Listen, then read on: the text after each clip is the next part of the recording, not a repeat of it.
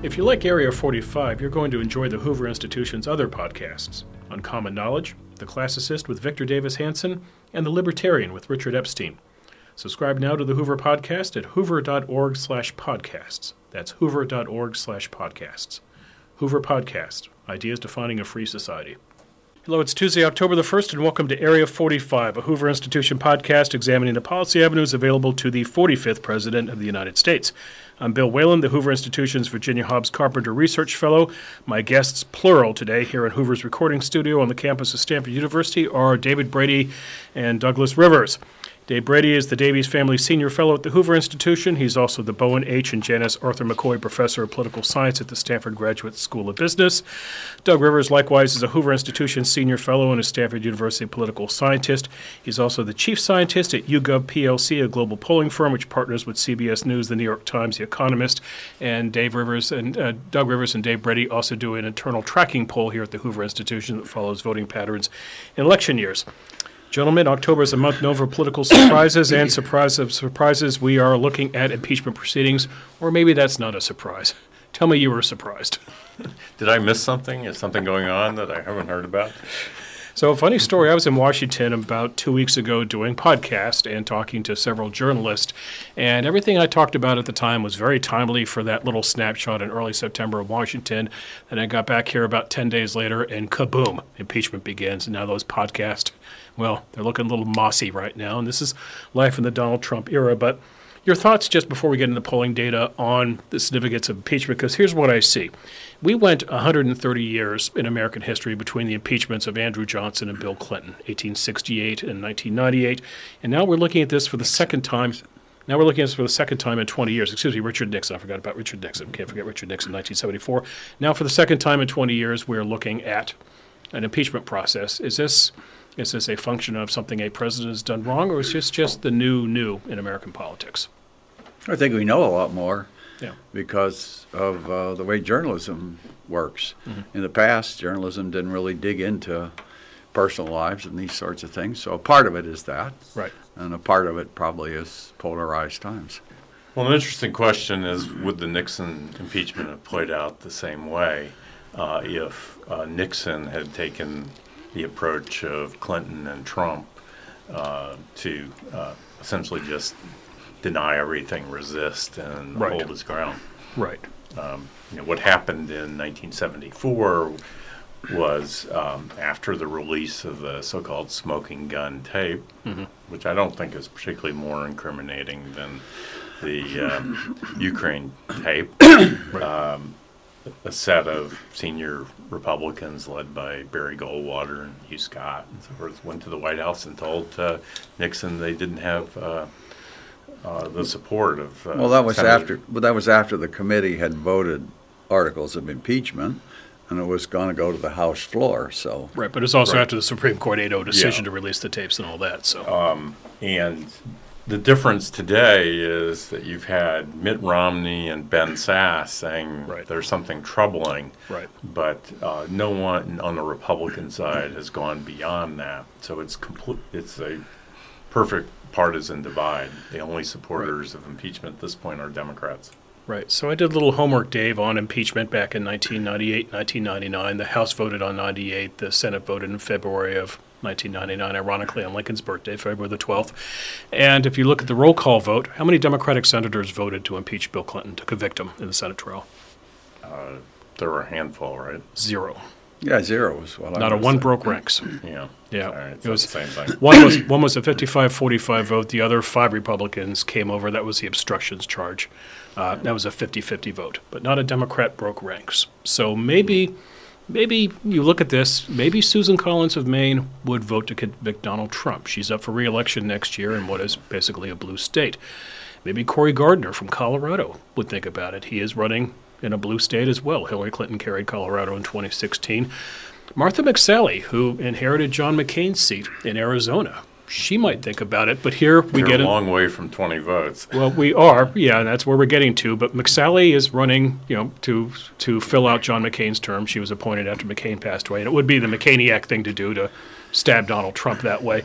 But these senators, Dave and Doug, are looking at primaries, And yeah, so that's exactly that's the, the problem. problem. So if you vote to do something to Donald Trump in December of this year, you now have to go back to a very angry Republican base in your state and probably say goodbye to your job. Well, Collins, I don't think, is in that case. She's, but she, but she can't win on just the Republican base alone. Most, yeah. even Sass in Nebraska probably can't win on that. So they do right. have to balance off. I got a primary and Trump supporters. If I go too right. far this way, on the other hand. Mm-hmm. If I don't think it take so I've got to uh, I've got to pick up some votes from the middle, from the right. suburbs, the mm-hmm. ones that they lost in twenty eighteen. So right. they have a very delicate balance problem. But, but Doug, you, but you touched on the key here, Doug, which is let's do the math in the Senate. There were forty-five Democrats would vote to convict him, and let's assume the two independents will cross over, so, you know, to forty-seven. My crude mathematical skills tell me you need twenty Republican votes to get to sixty-seven, and we've just I D'd three, four, five Republicans maybe who would do this. So you're not going to get to sixty-seven. Unless I think something it's really highly different. unlikely you right. could get to sixty-seven. But right. what you are seeing at the moment is the Republicans in Congress, for the most part, right. are not saying anything. Right. Uh, there was because they the, don't know what's coming. The piece on the weekend where, you know, seven Republican senators said they hadn't read it. Um, right. And apparently Kevin McCarthy had not read the transcript yes. either. Right. The interesting thing that, I, that caught my attention over the weekend was uh, Jeff Flake, the former Arizona senator, who uh, was interviewed, I think, by Slate, did a podcast with Slate. He said that thirty-five Republicans would like to see him go. So I don't, I'm not privy to what goes on in Senate Republican caucus meetings or what's going on in the, in the minds of the senators. My guess is suppose you could have a vote in the House and the Senate that was absolutely – you didn't know who voted. This was exactly Flake's contention. It were just a blind roll call I think vote without any names I on think it. Many Republicans would right. uh, happily take Mike right. Pence as their right. twenty twenty They'd like nominee. Stability, right. and they want they'd right. prefer that in twenty twenty. Okay. The difficulty, though, is uh, how they get from here to there. Right. Um, they that, aren't. That opposing Trump uh, will rile the Republican base, at least as it is constituted at the moment. Um, I'm a bit of a contrarian on this. Uh, you know, in nineteen seventy-four, um, there were a, was a confluence of things: the uh, Nixon Watergate scandal and uh, a terrible economy, mm-hmm. um, and the Republicans faced a wipeout. Um, I think the assumption that uh, you know it will be a disaster for Democrats, impeachment will be a disaster, is not clear. Maybe, right. may not be. Uh, I think it's way too early uh, to tell on that.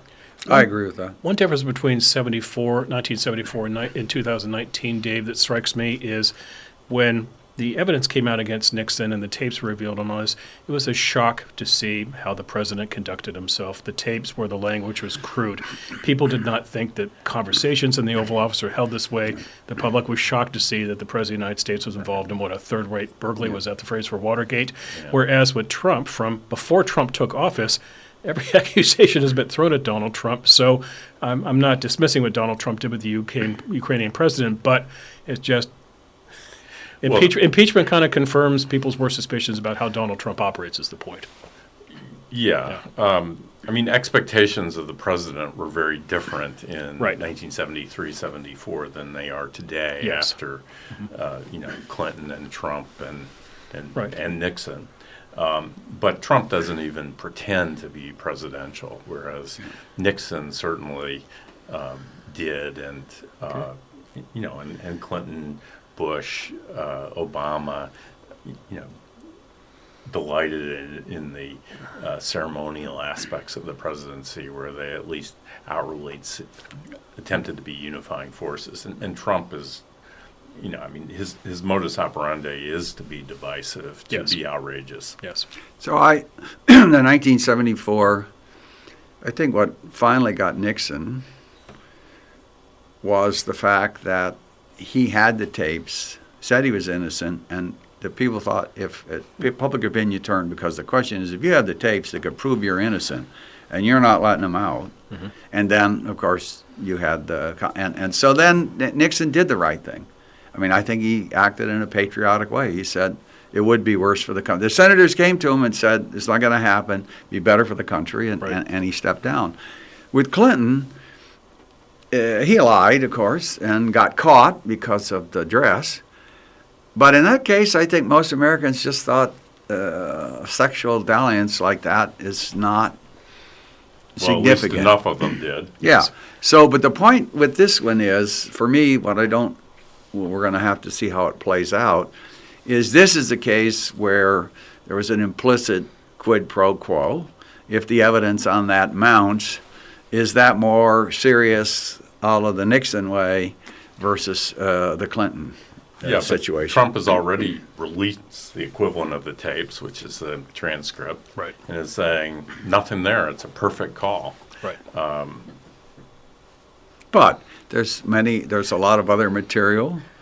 I mean, uh, a lot of coming people out. Thought it was bizarre that he released that transcript because it was so incriminating. Yes. Uh, but, in fact, um, given that it existed and eventually it was going to come out, it seemed to me, release it and say there's nothing there. Well, there was the quid pro quo was implicit, not explicit. Uh, it wasn't very implicit. I, well, it's well, just now, there's now, no state where he now, says. Now we're in the world we, of Bill Clinton and what, what we want is. Some missiles, yeah. and uh, yeah. and the reaction to is yeah. is not do I, you get missiles or not. I get it, I get it, but okay. I'm telling you, right, we, I, from their perspective, I was there's no X. Give me X, I'll okay. give you Y. All right, so we've offered our thoughts on impeachment. Doug, you come with fresh polling data on what the American people think about this.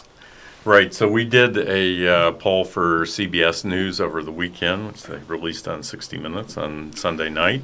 Um, and what we showed was a uh, fifty-five percent of the public was in favor of an impeachment inquiry, uh, which is up from uh, the yeah. typical polling prior to this, where uh, in favor of an impeachment inquiry yeah. was negative three this or four points. Online sample, and how many in the sample? two thousand people in the sample. Okay. Um, forty-five percent say no? forty-five percent are opposed, and fifty-five percent. Gee, how's that break down by party? Yeah, so the party breakdown is interesting. Um, it, Republicans in the past have been, you know, ninety plus percent opposed to impeachment inquiry, and mm-hmm. and here they were seventy-seven percent. Mm. So it's um, a little bit of fraying around the edges. Uh, Democrats, eighty-seven in favor, thirteen against. Um, independents? Independents are split um, fifty-fifty. Welcome to America. Yeah. yeah. um, you know, there's not enough. Uh, it's, right. You know, I... What I would say here, that's a crack in the yeah. so uh, when you Republican say, base. So when you say, Doug, when you say that seventy-seven percent of Republicans uh, oppose impeachment, what would Inqu- be an impeachment? But inquiry. What would be your number for Republicans who support Trump, or do you have that in the poll as well? Would you um, place that at maybe eighty-five, eighty, eighty-five? eighty, eighty-five. Um, yeah, so Republican support for Trump is t- uh, typically running around ninety. ninety, okay. Yeah, this is... Um, below that, but that includes both strongly approve and right. somewhat approve. Okay. The, su- the somewhat approve, the somewhat approve has gone up a little bit, that, which is different from strongly approve.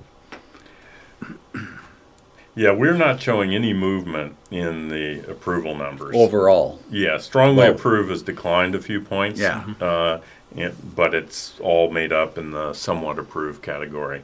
Uh, but overall, the Trump approval is just in our data. Um, total population's been running around forty-one percent approval. If you look at registered voters, right. it's a little higher. Now, is that across the board, Republicans, Democrats, and Independents, all three have not moved? Or Right. So everybody's locked in, basically, on Donald Trump. As but well just remember, in, elec- in the crucial... So far, this looks like Access Hollywood all over again. But in a the... big story, yeah. and then the the party bases don't seem to react to it. In the crucial states and the battleground states, those numbers of support for Trump, they're closer.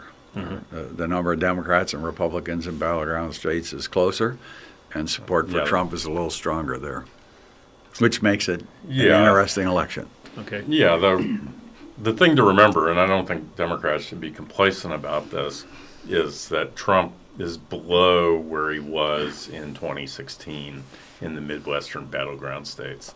Um, those yes. states are more Democratic now than they were in twenty sixteen, and he had a razor-thin margin, seventy-seven thousand votes across right. three states. Um, so it's going to be an uphill right. battle for him there. Right, but, but those, it, it's not it's right. certainly not locked one way or the other. But those right. Midwestern numbers are Trump's approval rating. You have not done head-to-heads of Trump versus Joe Biden, Elizabeth Warren, or yeah. Democrat to be named later. Some people have. Some people have. Yeah, we've, um, we have not been publishing a lot of that at this point because uh-huh. I think those numbers are basically junk. Yes. Um, you know, the, typically it breaks down on party lines, and mm-hmm. Biden does somewhat better than mm-hmm. uh, Warren or Sanders and the lesser-known well, candidates. But why, why won't it break down that way?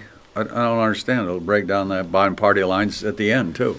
So the question really is... Right. The question is whether... one candidate doing better than another right. in those places means anything at this and point. We wrote an article where we did a special experiment that said I it doesn't. I did not anything to do with yeah. this article. Yes, you did. You were the one that thought of it. And the idea was that we agree, we argued in that, uh, I think in the American interest, that yeah. it did matter who the Democrats nominated. Uh, I think it does, uh, but I don't think you can tell clearly from... I agree with uh, that. You know, you've got Democratic candidates running against each other yep. at this right. point, and the differences there, uh, to some extent, reflect right. the Democratic base. And what you really care about are yep. independents, yep. how they're going to split. Let's I talk agree. about let's talk about Democrats for a minute. Let's focus on Joe Biden, who could very well end up as collateral damage out of this whole situation. It's very rarely a day goes by now without some troubling story. Today's story on Joe Biden's son, Hunter Biden, is Hunter Biden is apparently he is in a paternity lawsuit now, so he is just.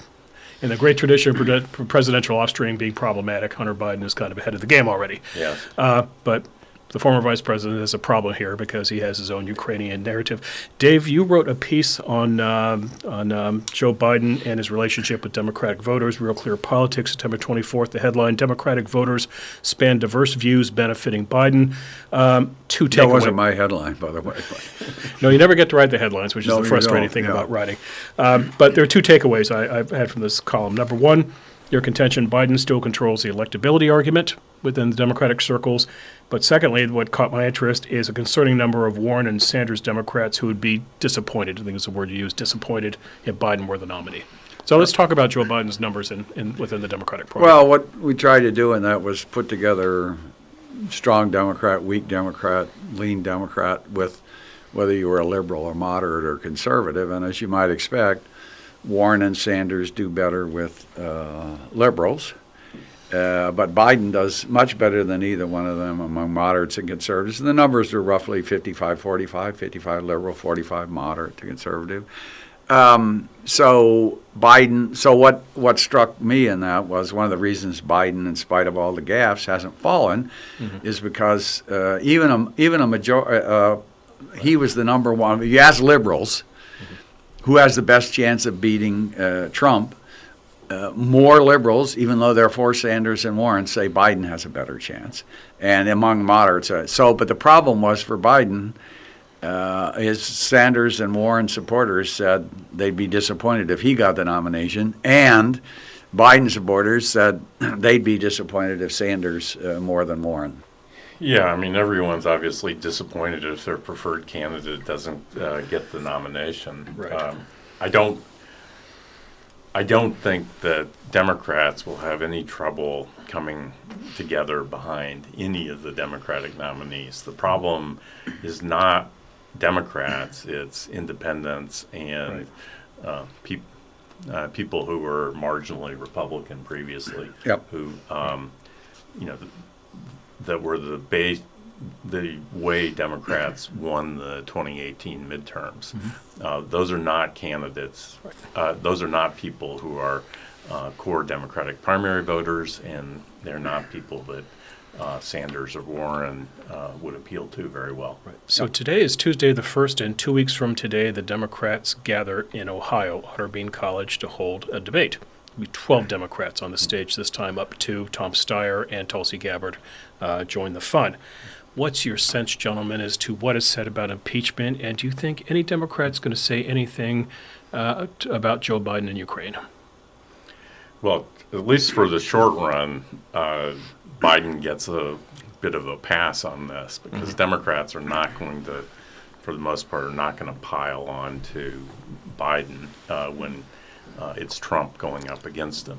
Right. Uh, longer run, it's a much bigger problem that Biden whatever happens, uh, if Biden is the nominee, it's going to be a big talking point for Republicans in twenty twenty. Right. And it cuts away, and it cuts away one right. of their big issues with uh, Trump, because they'll right, just yeah. counter with. Uh, but if, but if you're if you're a Democrat and let's say you're trying to let's say you're Cory Booker, for example, and you're in the yeah. back of the pack and you're just trying to find some way to light your campaign yeah. on fire.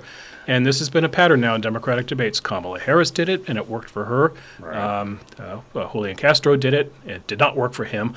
But taking a swing at Joe Biden is how you get noticed. Well, it worked so, short-term right. for Harris. She yes. went up to thirteen. She's bo- below right. uh, Buttigieg right. now in the Real Clear Politics right. averages. Right. Yeah, I don't think you're going to see a Democratic candidate join ranks with Donald Trump and right. go against Joe Biden at this point. Yeah, and tellingly, Elizabeth Warren has not had much to say about it, which yeah. maybe she's a believer in the Napoleonic theory of don't engage the enemy when the enemy's in the process of. Yeah, so in, in regard to impeachment, they all a bunch of them have already made statements say they should go ahead with impeachment. So I think well, most of them will. They'll all raise their hand on that. Uh, I, I don't think there's any doubt about I, that. I think a fair number of them will say there's already enough evidence right. to vote yes. in favor of impeachment. I, I agree with that. That's what they'll say. So I, I have a suggestion for a name to put in your next tracking poll. Yeah. And she has a book that comes out today. The title of her book is The Book of Gutsy Women, Favorite Stories of Courage and Resilience. Who, gentlemen, is that woman? Uh, Rachel Maddow? Guess again. uh, Tulsi Gabbard. Hillary Rodham Clinton. Oh, geez.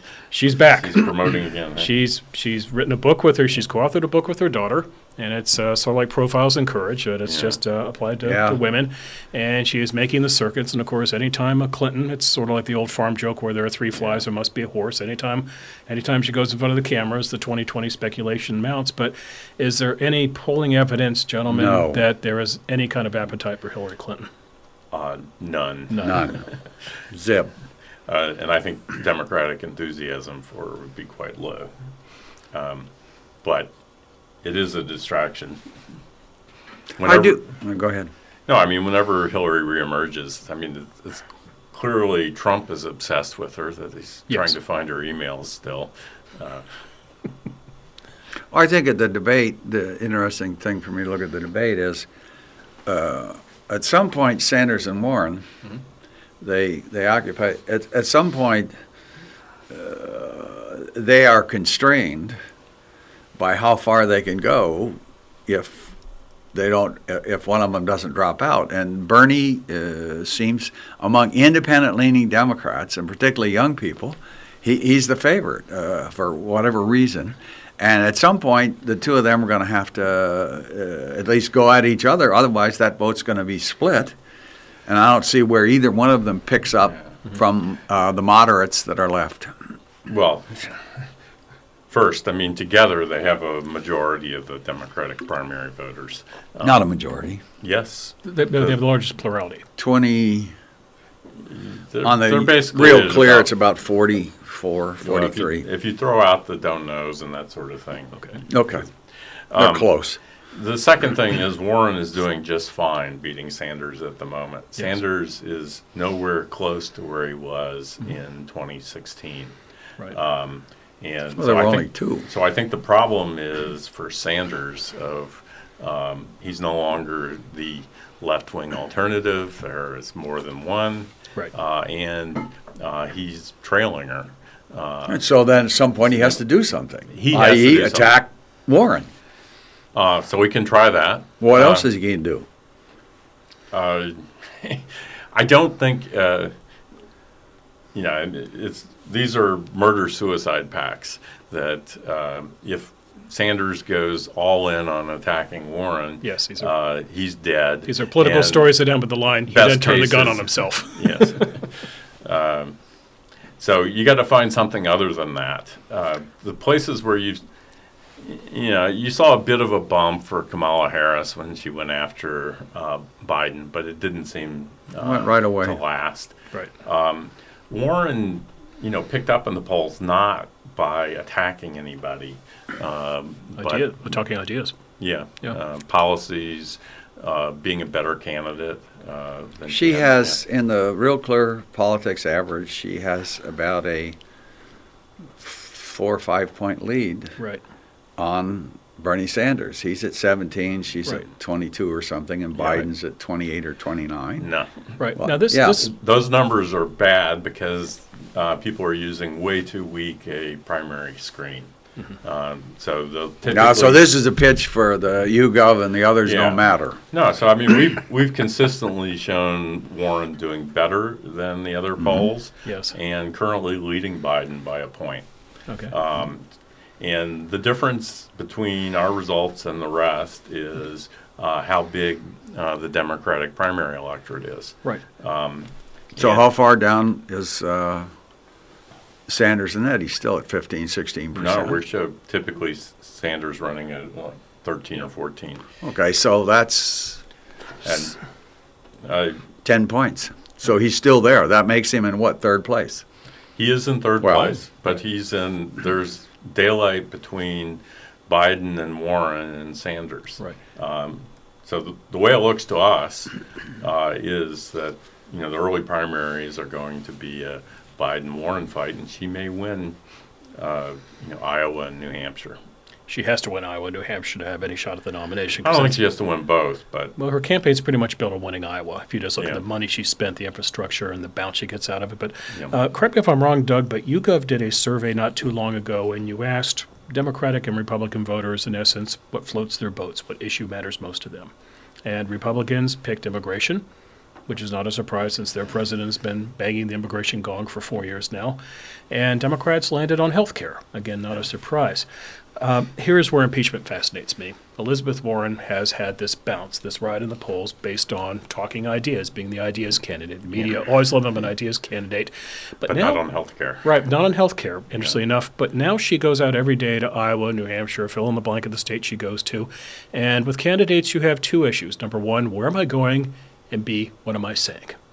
And this is where impeachment gets in the way of things, perhaps, for her. If she wants to be this serious ideas candidate, how much of her message every day has to be tailored to ideas and not to impeachment? Because impeachment's the shiny object now. If you say anything about Trump and impeachment, that's probably going to be your story. Well, that's a great thing for her. Yeah, I think. Is it? It's yeah, a great thing. Yeah, it's a great thing for her because it's impeachment. And health care is where she's weakest. She's yeah. started to back off of the Uh, we'll get rid of insurance for everybody. She's been silent on that. Mm-hmm. And so if she can talk about impeachment and not talk about health care, that's a great thing. I don't really think it works for her because um, her, her health care policy at the moment is I'm with Bernie, um, which isn't exactly a strong affirmative right. uh, case.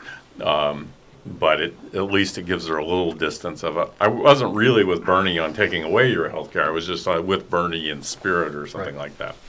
Um, but the fact is, the impeachment thing is going to be over uh, long before the primary campaign is over. Yeah, I thought that's something you we didn't mention that's very smart. I, I yeah. think Pelosi, this is on a fast track. I think it's on a fast track, uh, part of what Doug said. If you can get the impeachment well, over one way or the other. They're doing it in January. Yeah, and the impeachment is over that quickly, then it doesn't affect the primaries and you can move on with it. It's over a month before Iowa then. Yeah. Well, I don't know. It could be quite close to Iowa, but it it well, should yeah. be over and done with before Super Tuesday. Well, but now Mitch McConnell can have a lot of fun here if he wants to. The senator decides when the Senate holds its trial.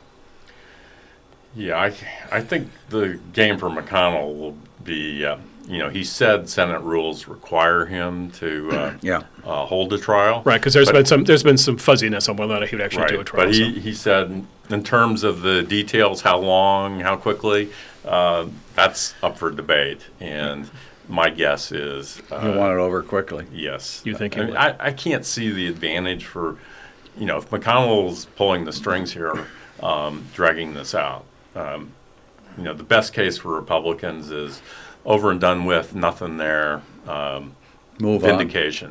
On. Right. So if they pull this off by January, that's a much faster track than nineteen ninety-eight because right. the House Judiciary Committee Uh, took up uh, its hearings on October the seventh. Yeah. The House, full, full House voted on the four articles on December seventeenth. Merry Christmas, Bill Clinton.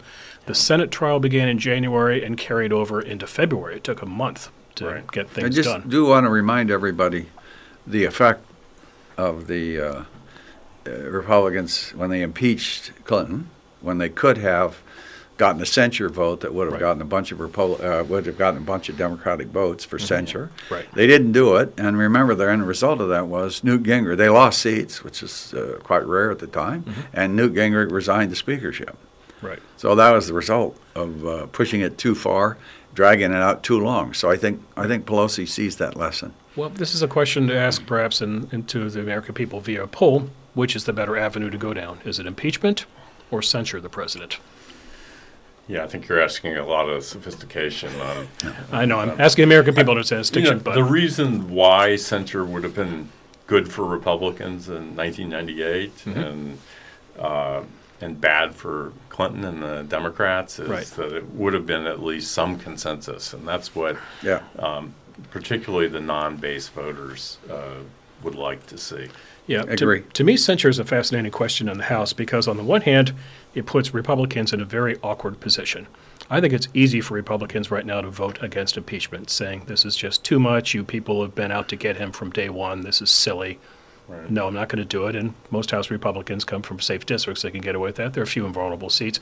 But if you put a censure vote in front of a House Republican, you're asking a different question, not whether or not you think the president committed a hanging offense, but whether or not the president should be called for his actions. Yeah, Democrats won't right. do it. But conversely, it's not it puts, enough. But it puts the Democrats, and maybe is why censure yeah. doesn't happen. It also puts Nancy Pelosi in a bad spot. Why? If you censure Donald Trump, I think, for A O C and the and the squad, that's sort of like sending Felicity Huffman to jail for two weeks. Is a feeling that there's not really sufficient punishment here. Yeah, but I think the defense of there was no chance of getting a conviction in the Senate, so at least we got something, and mm-hmm. now we're turning it over to people to vote for. Speak- I mean, Pelosi has been holding back on impeachment with yes. the idea that it was not a winning issue for right. Democrats. Right. I think and it still may not be. Still may not be, but um, I think she had no choice. The, the base would have lynched her. Um, Is that the fear of her members being primary? If they hadn't done anything in response to this. Well, the letter I from the congressman, the, the letter from the congressmen and right. congresswomen that right. came from swing districts was big. Right. Yeah, that. But is, is there anything in polling data, Doug, that suggests there is a certain, shall we say, potency to being primaried in twenty twenty as opposed to being primaried in twenty eighteen or twenty sixteen? Uh, I'm not sure what you mean. Well, uh, I was, uh, the thought here is that she moves on this because she's afraid members back home that uh, more less less liberal members are going to be primary. A O C and A O C the people will put a, right. get, get get someone to run against you in the primary. Yeah, the only place that's a threat is places where uh, Republicans aren't competitive. Right. Um, it's not like on the uh, Republican side right. where if Republican senators uh, oppose Trump, uh, yeah. they're going to get a groundswell. But it does get to a question of just how angry the Democratic base is about Trump and how much it wants impeachment and how much yeah. this sort of slakes the appetite by doing this. My impression is that's overblown, that, you know, there's this challenge to Jerry Nadler um, that I don't think will go anywhere. Uh, it makes the Democrats look chaotic, um, and I think uh, Pelosi runs a pretty tight ship. Yeah. Um, She's like Mitch McConnell yeah. that way. By the way, we're in California. Not a single one of the seven California freshman Democrats opposes impeachment. We're all we're all on board from the beginning. Yes, I yeah. think that I think the Democrats uh, believe, based in right. part on Republican retirements, et cetera. Right. I, I think they believe that uh, there there's no way that they're going to lose the House in twenty twenty. Right. And that emboldens them on, on this issue. Mm-hmm. Well, the opinion would really have to shift for the House to be at risk uh, for Democrats. Um, but I think they could easily lose seats. Yes. They could, uh, but if you go back and look at the history of Republican presidents running for re-election, I think Reagan picked up sixteen seats in the House in nineteen eighty-four, but there's, I've done the math on that. There's nothing, there's nowhere where you find twenty-plus Democrats getting kicked yeah, out of office. This is not going to be a Republican wave in twenty twenty. No. No. Even in the worst case. We were joking about this before we did the podcast, but the Republican wave comes in twenty twenty-two after President Warren and Speaker Pelosi yes. overplay their hand, and right. here we go again. Well, it's possible. I think you have I a sure, paper on that. I sure it's possible. I do. So independence. We don't talk a lot about independence on this podcast as much as we should, but yeah. what do you think independent voters are doing right now? Well, the first thing you have to be clear on independence is what, what you mean. So the way the question is asked, yes. when they show thirty-five, forty percent of Americans independent, mm-hmm. um, Then there's a follow-up question, which which way do you lean? Mm-hmm. And if you lean Democrat, our our profession counts all of those people as partisans. Mm-hmm. Uh, I uh, the number that uh, so so when you look at uh, independents, uh, just take pure independents, non-leaners, it's like ten, twelve percent, mm-hmm. thirteen, uh, or uh, something like that. But when you count leaners, it seems to me a lot of the leaners that they count are people who are know they're going to vote Democrat in, say, twenty twenty. So in twenty twelve, so in twenty, so in twenty-eight, two thousand eight, mm-hmm. on Obama, leaners, everybody leaned Democratic. Right. two thousand ten, they were leaning Republican. So part of it's the vote. It's hard to tell who they are. Yeah, there's three categories among independents. There are the pure independents that don't lean towards either party. Right. Um, and these voters really are, you know, swing voters, though a lot of them are just non-voters. They're not very interested. And don't know much. Um, there's another group, uh, which are um, not Republicans, because they think Republicans are not conservative enough, or they're not Democrats because they don't think Democrats are socialists enough.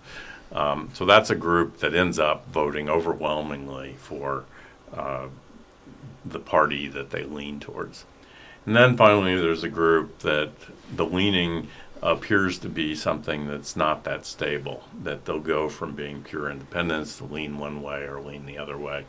Um, and it seems to reflect more current voting intention. Yeah. Mm-hmm. So it's, it's hard to tell who they are, but they do they do, they do determine elections. Mm-hmm. Okay, so to the simple Latin question, cui bono, who benefits from impeachment? I, I think right now... Uh, It's way too early to tell. Um, this scandal feels a little different from the previous ones, that mm-hmm. there's been a sequence of things that comes out.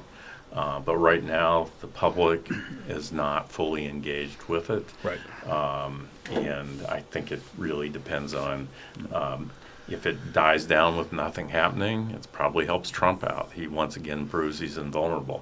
Um, on the other hand, if more serious stuff comes out, even if Trump survives, I think there's a case that he'll be weakened by it.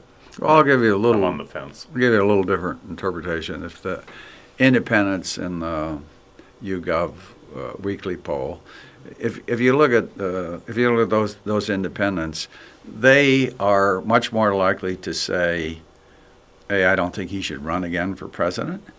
Uh, all of the variation in the overall support for Trump, so if it goes up or down, that's independents. Mm-hmm. And for the last mm, three, four, or five months, it's been about a fifteen-point gap among independents who independents yeah. don't approve of Trump. Mm-hmm. So I think they are inclined, and this is using the independent in the includes leaners, uh, I think they are inclined uh, at this point against Trump. That could change, but...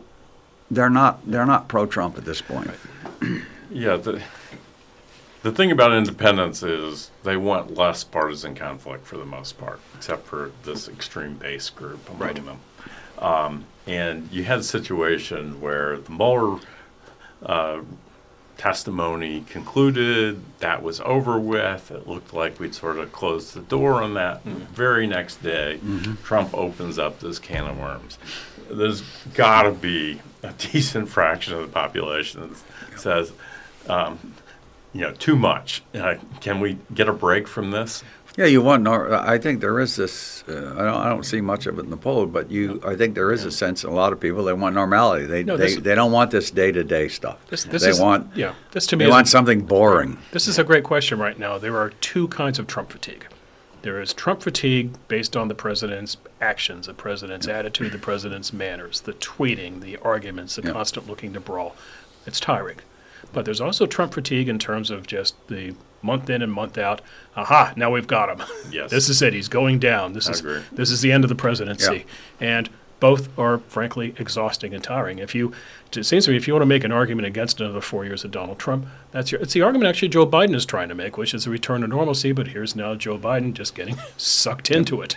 Yeah, yeah. So, you know, if if I were Biden at this point, A, I'd be outraged that is, get some energy uh, about uh, which, which what he, Trump's doing. Which he's trying to do in his emails. I So and, I sign up for all the campaign's emails. I'm a masochist, but the emails are a fascinating way to see what spaghetti they're throwing at the wall. Yeah. And this is what he's tried. He's tried outrage. What is he getting outraged But, but I think someone said that he's in a candidate protection program. Yeah, what is, They're so afraid of him making gaffes that uh, you know, he's not front and center uh, I th- doing media I think if his cam- if his campaign does end up failing, um, I think there's going to be a very ugly article written in The Atlantic or The New Yorker, pick your, pick your favorite Democratic outlet, about the failure. And it's going to be laid very squarely, not just on Joe Biden, but the people running his campaign, a lot of whom are very professional Democrats whose names you'd recognize, Dave and Doug, because they've been doing this stuff for thirty and forty years. And a lot of their tactics have been very questionable. They, they at first thought it was a great idea when Joe Biden started running to keep him away from the media. So now you had stories, story, story about Joe Biden ducking the media. Then they um, they didn't know how to react to the gaffes, and now now they're in pullback mode again, and yeah. just it seems they don't quite know how to handle this guy. Right. So I can't believe that they aren't all over the media at this point with him defending himself. Well, they have been going counter. Wait a minute, I, I, I, I don't. Let's let's see about that for a minute. So okay. he, the best thing he could say about himself is they're picking on me because I have the best chance to win. Right. But let's see, his son, who was thrown out of the Navy for cocaine use, who was, was in a paternity suit, and now. Was when Biden was dealing with the Ukraine with no experience, he's on a board where he makes like eight hundred fifty thousand dollars. And what's he supposed to be out front on? Right.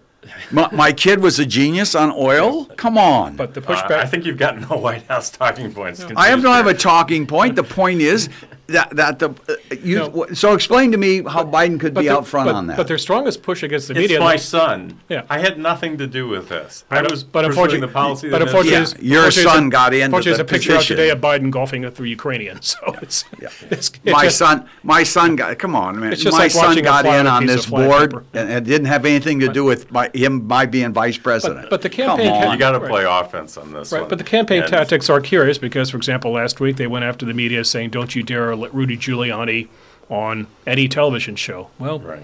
media don't like to be censored. In fact, they don't like to be told well, who I think book. Giuliani's the best thing the Democrats have going for well, them That's why T V. It's curious they want Rudy not on T V. So it just seems that his campaign's instincts right. at all times are off, and that oftentimes happens right. with a With a, with a campaign. Well, wait a minute. On the one hand, you're criticizing him for being, uh, Rudy, for being out there up front. Now you want Biden to be up front. I, I just see, if I was in the Biden campaign, and I was looking back at that, I'd be thinking real hard about, well, one of, I would, the big offensive thing would be they were picking on me because I can win. So let me, but let me, I don't see how you so let me, let me run a theory. Push the, my son the whole deal. Thing, you go against it. Okay, let and me, then you go for the...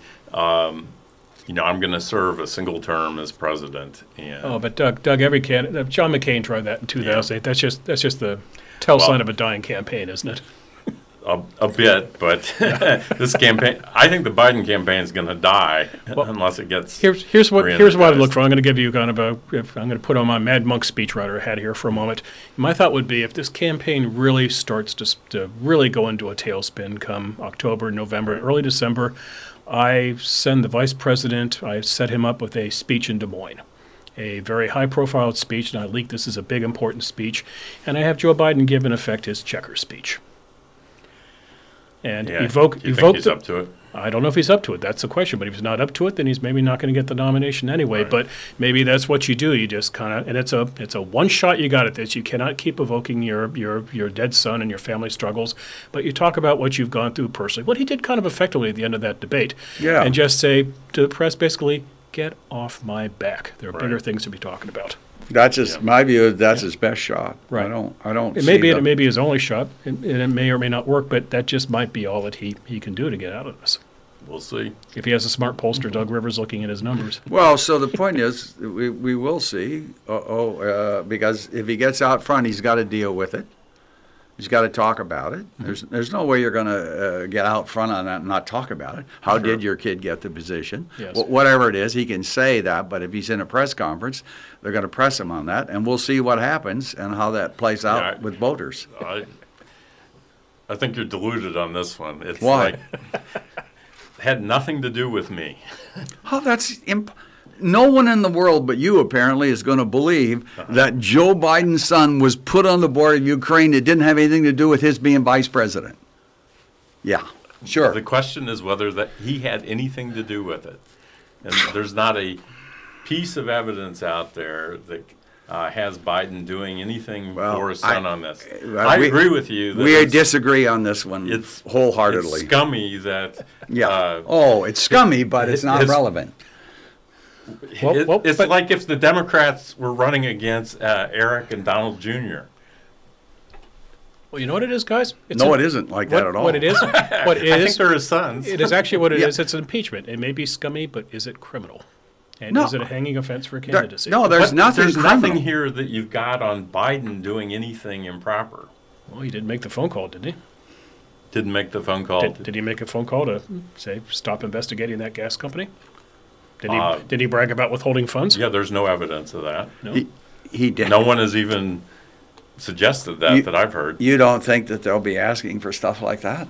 I, I just don't sure, see. Sure, they'll be asking for it, but the problem is none of it exists. So for and Trump, it's best so for anyone Trump, knows it was the policy of the Obama administration, the Europeans, and so forth. Uh, The prosecutor that they got rid of was not one that was doing anything. One, one agrees, but for Trump and America, oh, okay. one, well, no, that's not the point. The point is, how did he get there? And the and the point you seem to be missing is for the average American, they're not following that, and they see sure. it. Call it the swamp. You call it what you well, want. Right, but they the way don't you wait go minute, against that is not they don't to, like American government, and they want to know why. Well, how did Biden's kid get that position? And you can say all you want, Biden had nothing to do with it, and then you come back and say, gee, if my dad was, if your dad wasn't vice president, would you have gotten that? And the answer is clearly no. They didn't pick him to be on that board because he was a genius in regard to oil. You agree? Hard not to. Again, so the children of famous people get opportunities other people don't. Uh, and, you know, is that something you want to defend? No, but you want to run Biden's on it? Response you want to run on I it? had absolutely nothing to do with this. They're going after my kid because they can't go after me. So I Good. think that, so go I think, for it. So I think the Democrats clearly if need that's to. Ki- a, if your idea that's a winner, that that's it's, a way to it's, lose. It's a hell of a lot better than being silent about the it. The Democrats clearly need a candidate who has never been guilty of ethical lapses or guilty of making a quick buck. Once again, I bring you Hillary Clinton. Right. There are no people like that. Well, there are people who uh, don't have problems. Um, so right now, you know, I'm not aware of like any serious problem that Elizabeth Warren has. I think she has lots of other vulnerabilities as a candidate. Hmm. I'd, well, I'd point you to affirmative action, but that's that's another another issue for another day. Yeah. Yeah, I mean, that's well, he's going to accuse you of having the White House lying on this, apparently. No, apparently not.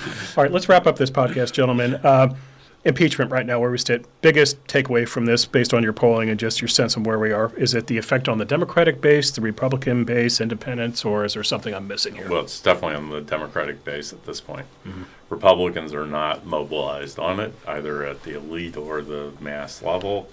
Uh, Democrats... you know, we're dying for something to uh, get at Trump. Mm-hmm.